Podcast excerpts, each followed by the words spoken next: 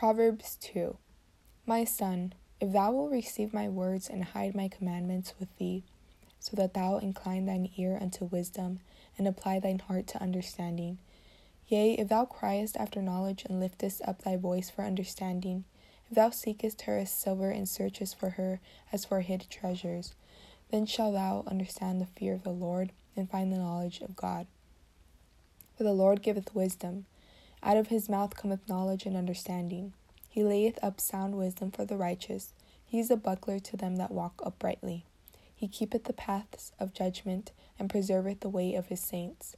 Then shalt thou understand righteousness and judgment and equity, yea, every good path.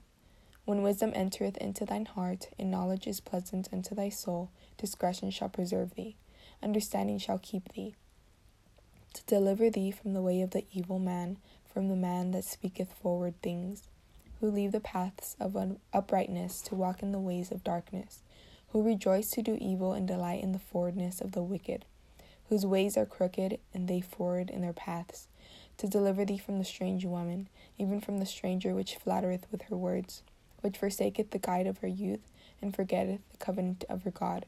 For her house inclineth unto death, and her paths unto the dead. None that go unto her return again, neither take they hold of the paths of life, that thou mayest walk in the way of good men and keep the paths of the righteous. For the upright shall dwell in the land, and the perfect shall remain in it. But the wicked shall be cut off from the earth, and the transgressors shall be rooted out of it.